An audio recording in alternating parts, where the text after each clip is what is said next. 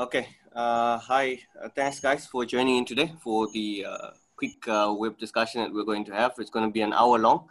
Uh, we've uh, gone through the housekeeping. So the first discussion points that we're going to be taking through this essential webinar is the introduction to blockchain. We'll explain what it is.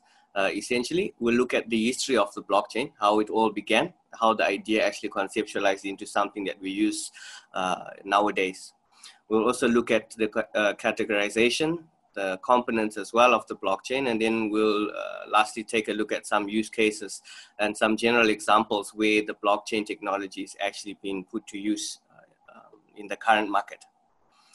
All right, if we could just go to the next uh, slide, Kajan.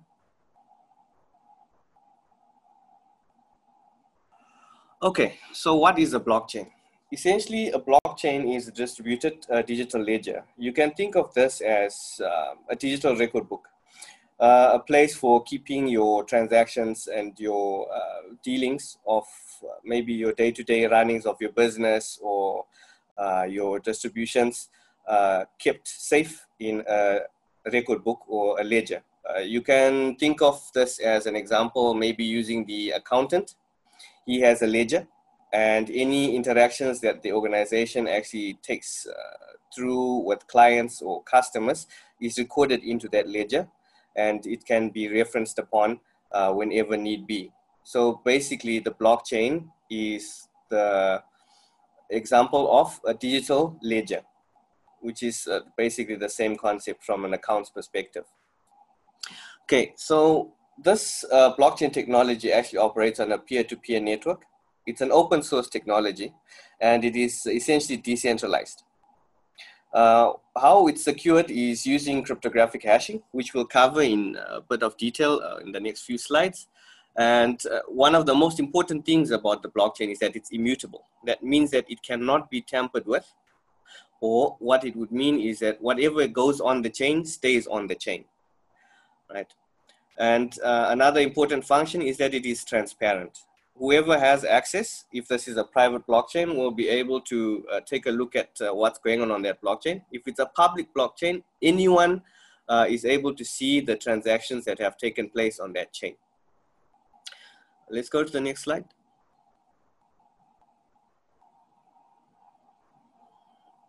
Okay, so a brief history. The idea of blockchain basically started around the late 80s and uh, early 90s, where uh, chap by the name of Leslie Lamport developed a Paxos protocol.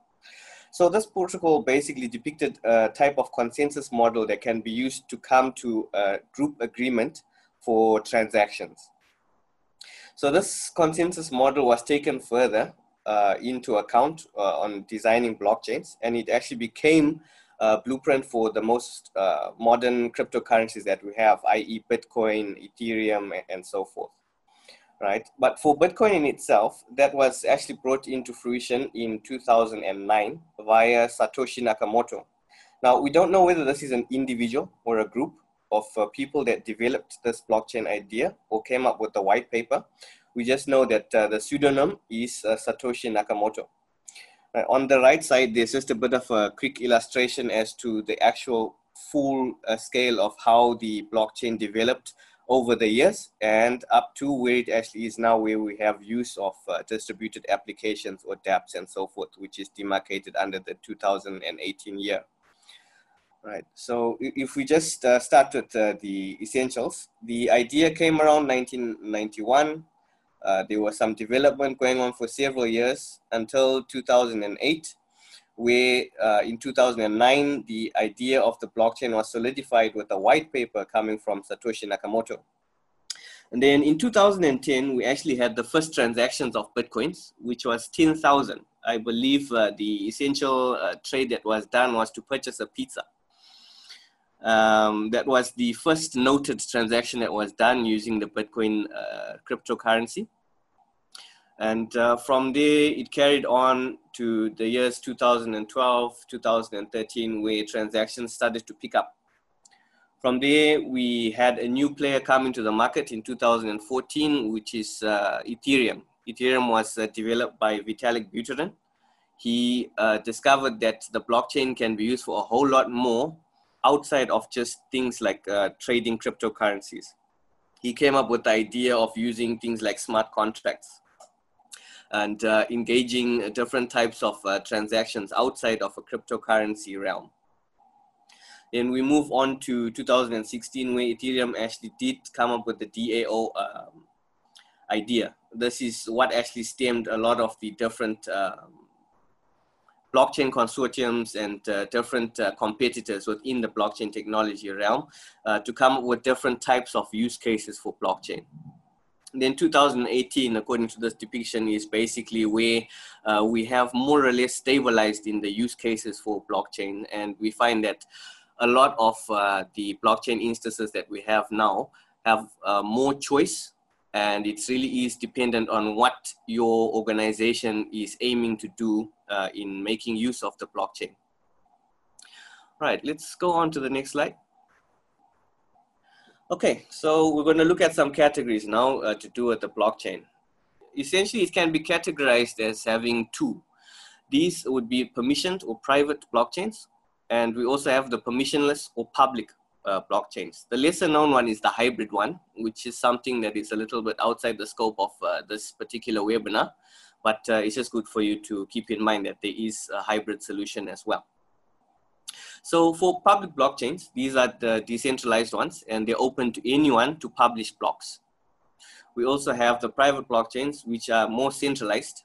They can be decentralized as well, but uh, the authorization or the permissions are governed by individuals or owners of that uh, private chain. Right.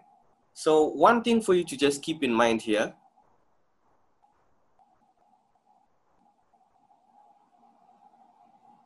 Uh, I think the slide has gone off. Okay, okay, thanks. Okay, so one thing just to keep in mind here, essentially, is that you need to understand that the underlying distribution, the resilience, the redundancy of the data that's stored are the same, exactly the same in terms of uh, how they are stored on either a public or a private blockchain. There's no difference in that. Uh, another thing is that the public uh, blockchain itself is more self-regulated. This means that uh, there is no actual central governance. There is no essential owner as such. And the way that it's regulated is via a consensus method, which is known as proof of work, right? Uh, as opposed to the private uh, blockchain, which does not use proof of work as uh, it is very computationally expensive to run a proof, uh, proof of work blockchain in a private um, capacity right? But another thing you can take into consideration for the private side is that they, uh, they also run on consensus systems. There are different types outside of proof of work, which we will cover just a little bit later on. Okay, let's go to the next slide.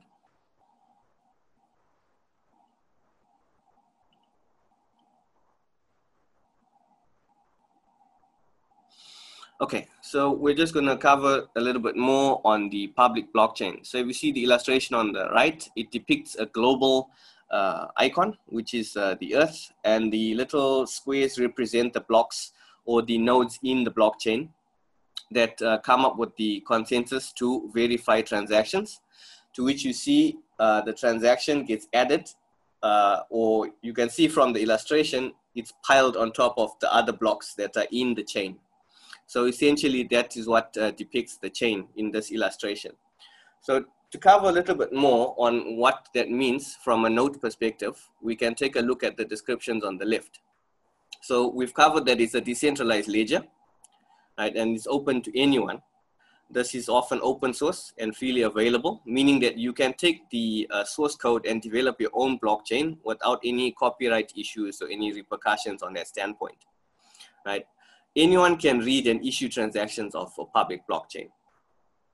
Then the consensus uh, models that are used, which is uh, mainly proof of work for a public blockchain, are used uh, as a means of preventing malicious publications. What this means is that for uh, anyone trying to maybe put bad data into the blockchain or try to manipulate the blockchain in any way, actually not encouraged or given the incentive to do anything like that because it actually rewards you more to stay on the straight and narrow using the proof of work consensus model. Right. So in order to keep this malicious behavior at bay, uh, the reward or in the incentive of the systems are set up. What this is what's basically been covered on the on the previous point uh, for using the proof of work. What happens with proof of work is that you have your miners on the network. Those miners compete against each other to verify what has been distributed on the network in terms of a transaction. The first miner to come up with the closest um, estimation of what the uh, transaction is uh, in terms of the hash is given a reward. And once um, that is confirmed or verified by the rest of the peers who are doing this mining activity, that particular transaction is added onto the block. Okay, right. Let's go on to the second. All right. So it's, it's slightly different in the private blockchain uh, or permission blockchain realm. What happens here is that the publishing blocks actually authorized by some authority. That means that uh, this is governed. There are people or uh, nodes that run these permissioned or private blockchains that have the authority to decide on whether a transaction is legitimate and can be appended onto the blockchain that is existing. Usually read access and transaction issuance can be restricted on a private uh, blockchain. That means that the owners of this chain are the ones that actually give access to either view the transactions or to actually append anything towards the blockchain uh, to its members different uh, consensus models here are basically less taxing than uh, the proof of work, which is in the public blockchain. We have different types of uh, consensus models uh, covered in the private blockchain, such as uh, proof of time elapsed, or the most famous one would be the proof of stake, where the more um, weight you have or the better your reputation is in the blockchain, the higher your chances are of actually being able to approve a transaction on the chain. Right, so private blockchains are usually uh, used by organizations who need to regulate and protect that chain. It may have very sensitive information on it, or it may not be something that is suited for public um, scrutiny or uh, public access, right? And for this one, trust is not mutually exclusive. Um, so what uh, this means when we say trust is not mutually exclusive is that the people that are governing the chain or the owners that are governing the chain are able to give access to anyone that uh, requires the access and they do not need to trust that person because they would not be able to make any amendments to the chain. This means that whoever has access to this uh, in terms of uh, maybe seeing the transaction data will have need to know type of access. So they may be given access to certain aspects of the chain that require their uh, maybe uh, acknowledgement or maybe to verify that the transaction has gone through. That's all the um, trust not being mutually exclusive uh, stands for. Right, let's go on to the next slide.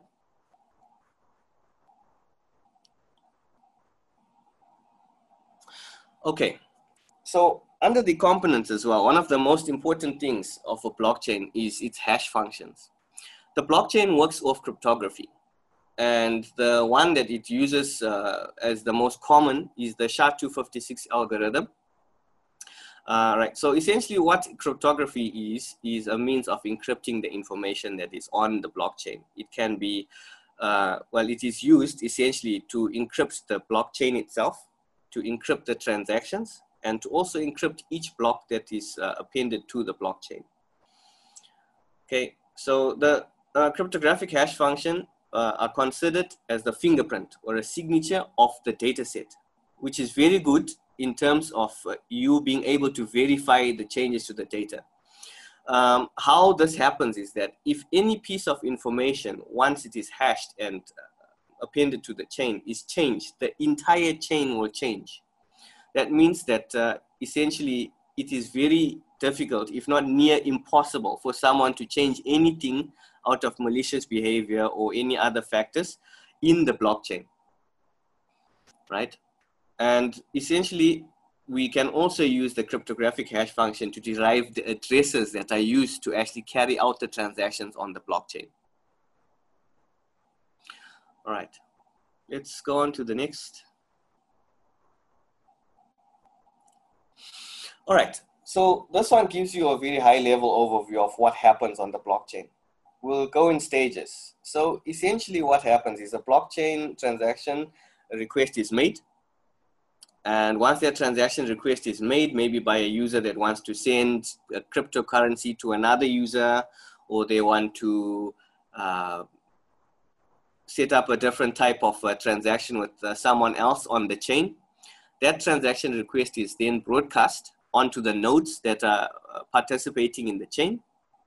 Then we have those uh, miners, if this is a public blockchain, validate the transaction and see whether it is something worth appending to the chain. Once that is validated, the block is then created. Once the creation is done, that block is appended to the rest of the chain. After this uh, happens, we can consider the transaction being complete.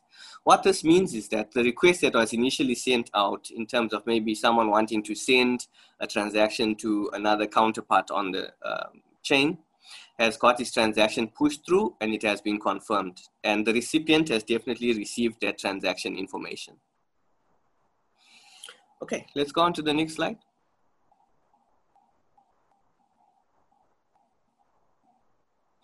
All right. So this is just delving a little bit into uh, the hashing structure and how it actually works. So the SHA-256 uh, hashing algorithm basically consists of these 32 bytes. Each of those bytes is 8 bit in total. So if you do a bit of quick maths, you'll find that this 32 bytes multiplied by the 8 bits actually equal the 256 bits that are used to encrypt the data that is on the chain. These are usually displayed as a 64 character hexadecimal string, which you can see on the bottom uh, right side. Uh, that's just a small depiction of what it would look like. If you see the statement where it's written SHA-256 hash, that uh, string there, which is uh, E3B98 and so on, is literally an encrypted uh, depiction of what is above, which is in the data tab which is essentially the sentence. This is what a 64 character hexadecimal string would look like. So if anything in this particular uh, data structure changes, maybe they remove the capital T and make it a small t, the hash at the bottom will completely change. So th this is how it actually weighs into it being something that is um, very difficult to tamper with once it is hashed and appended to the chain. This is uh, one thing that is known as pre-image resistant. So we'll go over that in the notes on the left. So basically, SHA-256 hashes uh, the data of any size into the block to output of a value. Right? That value will always be 64 uh, characters whenever you see the hash. But the data may be much, much longer or much, much more than what is actually um, depicted from the hash. So it's very difficult for you as a person to get the hash and try to decipher what the actual information is in the data. Right, the hashing in itself is designed to be one way. That means that it's very computationally infeasible to compute the input of the digest. What the digest means is just basically the output, right?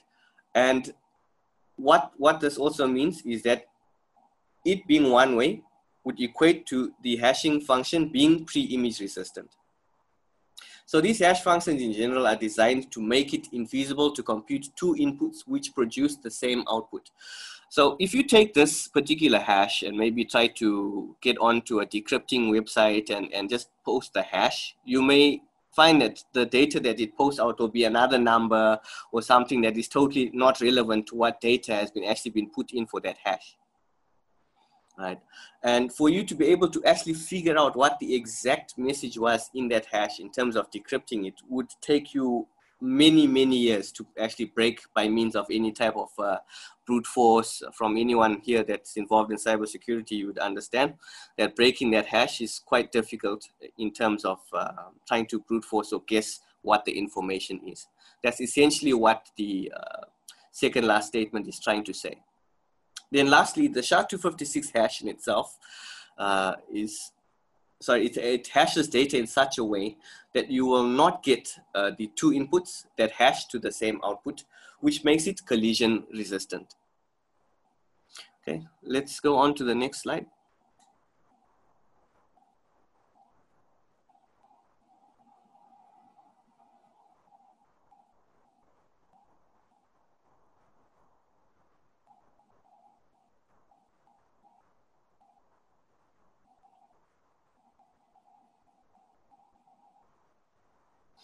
Okay. Okay, so now we're going to just look at another example of a transaction. And this is just basically very simplistic. It's just trying to show what happens um, during the appending of a new block onto the blockchain. Okay, so way of recording uh, activities occurring on the chain.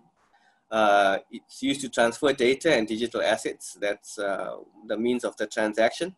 There are two main requirements for this transaction, which is the input, of course, which is uh, your transaction, and the output being uh, the fact that your recipient may have received the, the information that they require or that uh, the block has been appended to the chain and can be seen by anyone that needs uh, the access to the chain if it is a public blockchain or uh, by anyone that is given permission in a private blockchain. And typically uh, digitally signed by a sender's private key which is another means of uh, identifying or showing that you are the sender of the transaction. And then it's also verified using the associated public key. Right, so in a classic example on the right side, you'll find that you have your first block.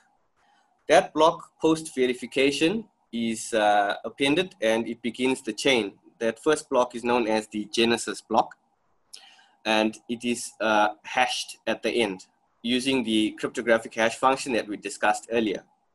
The next thing that happens for the second block that needs to be appended is that it picks up the hash from the first block and it integrates the information of the second block into uh, that hash and it hashes the second block using the hash from the first block to create a new hash to connect the third block. So if you see the hash uh, entails uh, between the two or three blocks that we have here, for example, as being the link, hence it being called a blockchain.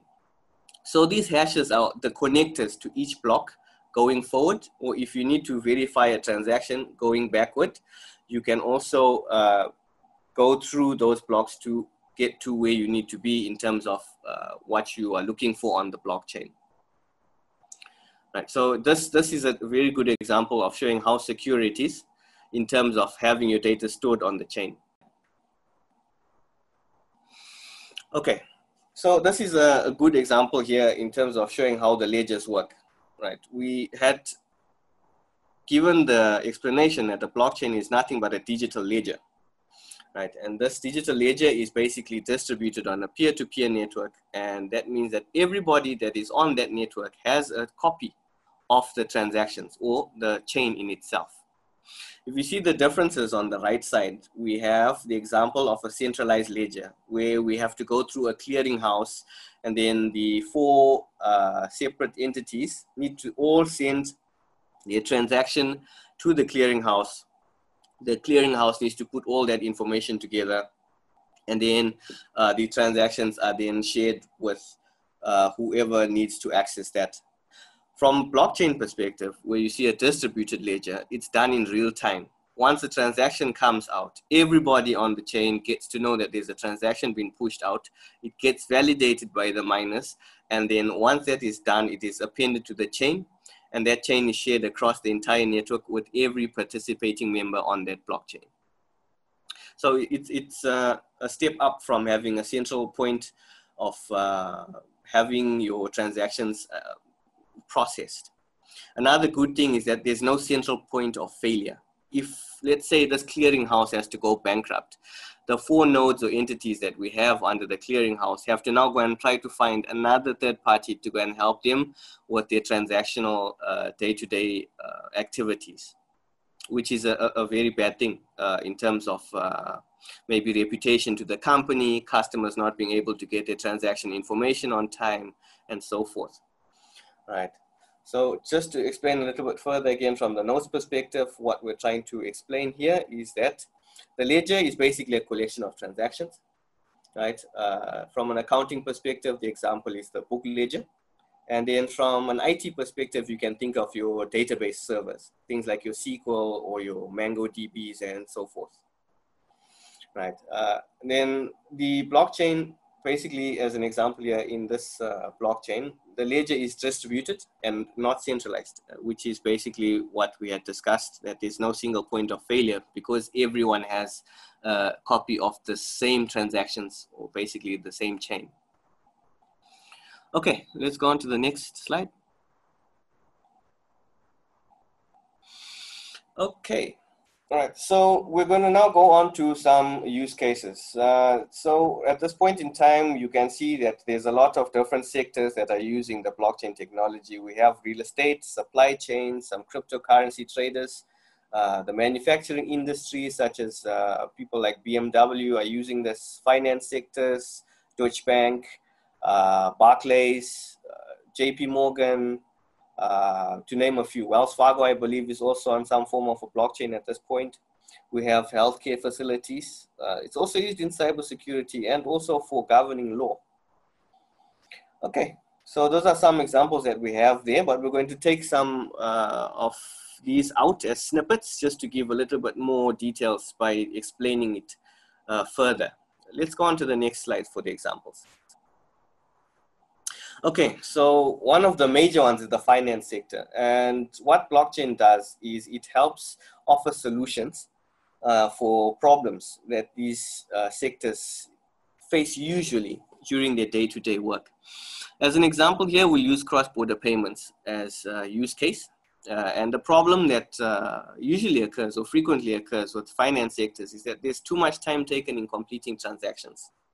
And there's less transparency in payments what that means is that essentially uh, when it comes to the customer making maybe his deal to purchase something online and uh, for them to maybe get um, a confirmation or for the recipient uh, on another side of uh, the border to get confirmation that the funds have been transferred may take anywhere between hours to days, especially if it's a bank transfer or something like maybe uh, Western Digital that needs to transfer a large amount of money. It will need to go through a clearinghouse, and then that clearinghouse will need to uh, take its subsequent fees from that and then push it through to the next uh, receiver uh, bank or financial institution. And then they will need to go through their own scrutiny as well before it actually uh, reflects on the recipient's uh, maybe account or um, um, proof of purchase. So a solution that's offered here by blockchain is that uh, what we can do is that we can make use of the support of cryptocurrencies in the, in the chain. That means that uh, trade can be done on the blockchain if you tokenize your transactions. Uh, you can add global currency issuance um, to the distributed network. What this means is that you can actually design your blockchain to run in concurrence with forex traders, with uh, cryptocurrency traders, and that um, in between clearinghouse middleman type scenario is negated. You can also uh, create a forex pathway with networking to banks. You can remove middlemen altogether from the transactions uh, verification and increase your overall performance. So imagine from a blockchain perspective, if you had been taking three days or seven days from a bank gyro to having the transaction that you have put through come out instantaneously these are some of the uh, solutions that can be offered for uh, such a problem. Then of course, we just highlight a few benefits to this. The senders and receivers have both full transactional transparency. That means that from end to end, everyone can see what's going on with the transaction. Uh, it improves the transaction confirmations in terms of uh, rate of return. And then we also have the removal of a lot of fees in terms of your clearance houses, your uh, deductions for transferring the cash, where we can give a good example of Western Union, where you send maybe $100 to someone uh, overseas. You'll find that the person receives maybe 95 or $90 because Western Digital has decided to uh, deduct some fees for actually sending the money over to that person. So a benefit of using blockchain is that such fee deductions are no longer uh, a problem. Let's go to the next example. Okay, so another good one is the supply chain. Uh, supply chain, we can be talking about your, your grocery stores, uh, your farmers, your uh, shipping uh, companies, people that deal with uh, moving things uh, from one side to the next so that consumers can um, basically receive their goods. So what are some good things that we can talk about using blockchain within the supply chain? We have traceability for this, what it means is that transaction tra uh, traceability improves operational efficiency by mapping and visualizing enterprise supply chains. An example of this is basically consumers demand sourcing information about the products that they buy. The blockchain will help the organization understand the supply chain as well and engage consumers with real, verifiable, and immutable data. That means that from a consumer standpoint, if someone goes to a supermarket and maybe there is a QR code on the pack of tomatoes that they want to buy, they can maybe scan that and take a look at the entire process of where the tomatoes actually were grown in terms of the farm, how that farm got its seeds, how those seeds were approved, whether or not those seeds uh, were uh, modified in any ways. We, we're talking about them being GMOs or whether they're organic uh, a consumer can actually take a look at all that information all the way up to its, uh, it being placed in its packaging. That's what it means uh, uh as traceability in this example. Then we also have the transparency. Sorry, could you just go back? Okay, so another good advantage is the transparency. So for this one here, the blockchain function of being a transparent platform builds trust by capturing key data points such as certifications and claims, and then provides open access to this data publicly.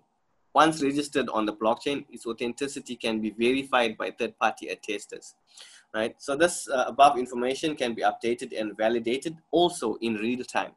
So that means that uh, anybody that wants to show that they have authentic uh, goods for sale or they have uh, quality checks passed, or they meet certain standards, it is all available uh, using the blockchain because uh, the information that is put on there has already been verified and vetted. And once it's on there, it is there for life. It cannot be changed and it cannot be altered. Right, then we will talk about how you can use this in trading. So for the tradability aspect of this, uh, of a blockchain, uh, example here for the supply chain, is that uh, it's unique to blockchain. It's a unique uh, blockchain offering, right? Which redefines the conventional marketplace concepts. What happens is that using the blockchain, uh, you can tokenize an asset by splitting an object into shares that digitally represent your ownership. Well, uh, this uh, also will fall back to what we had discussed earlier on, where uh, you can actually use um, your blockchain to have transactions done faster and to be instantaneous by tokenizing what you actually are putting on the chain for the transaction.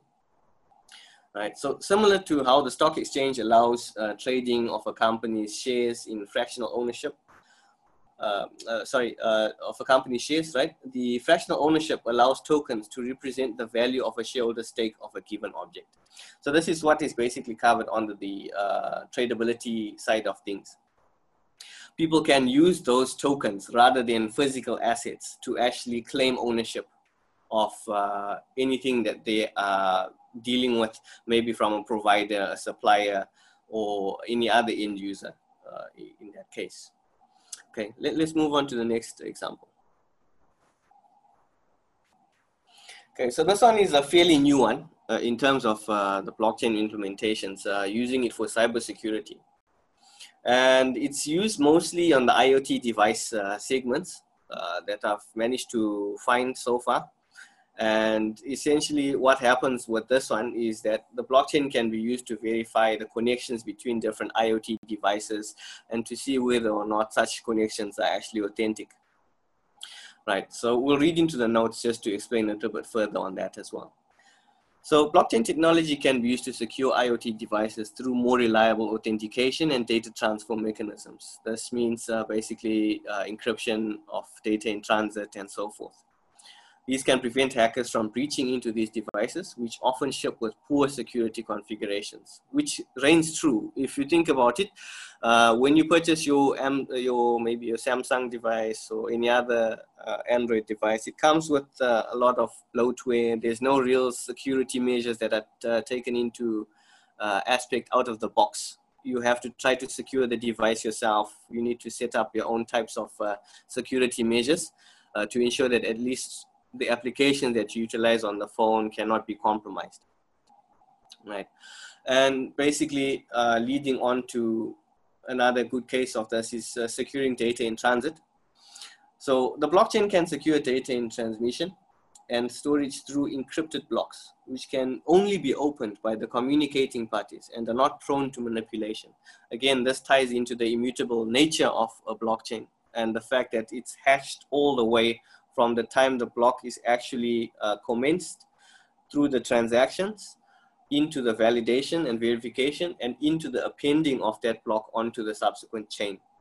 So that entire sequence is completely uh, encrypted and that um, goes to show that essentially there is very, very, um, uh, what can I say, highly unlikely means of you being attacked or your data being manipulated while the transaction is going on because the encryption is quite strong.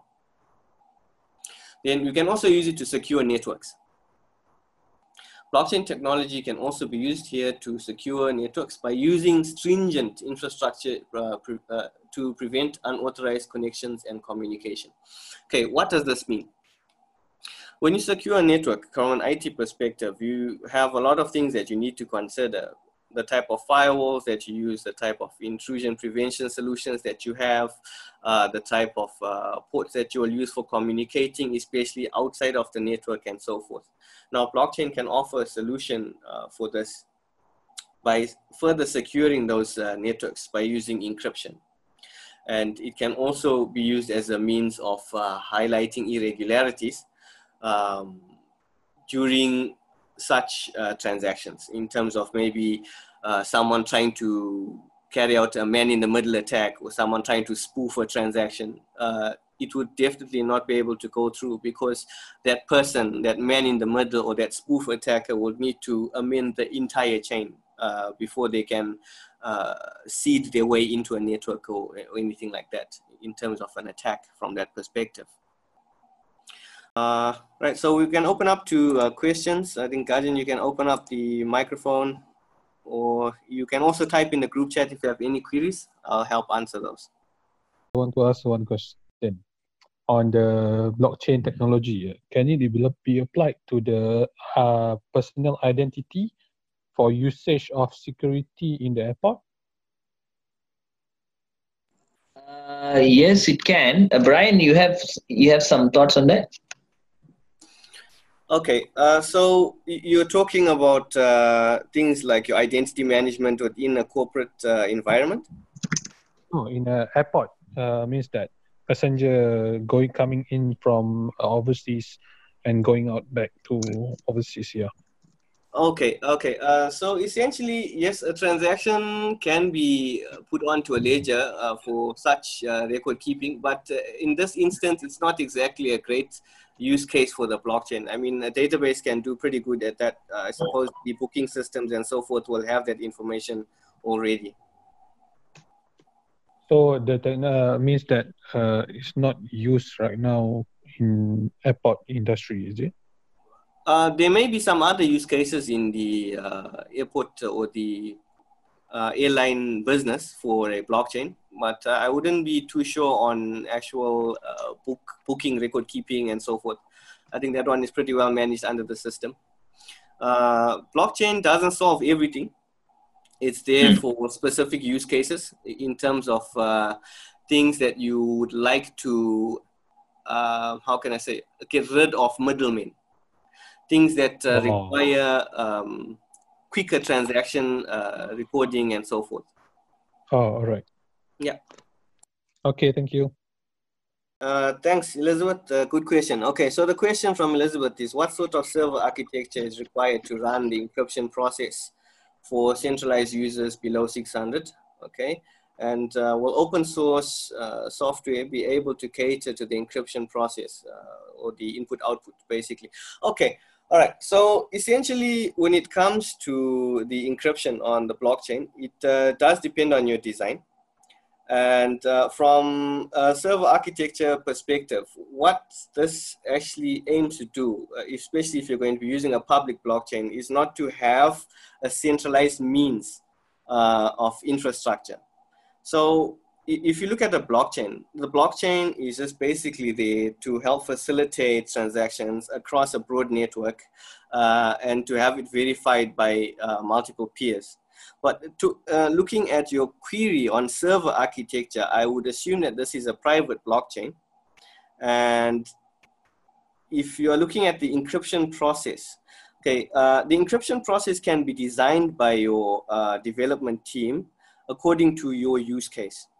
So from what I'm seeing here, you're looking at a centralized user database and you'd like to use it maybe for uh, identity access management. Would that be correct, Elizabeth?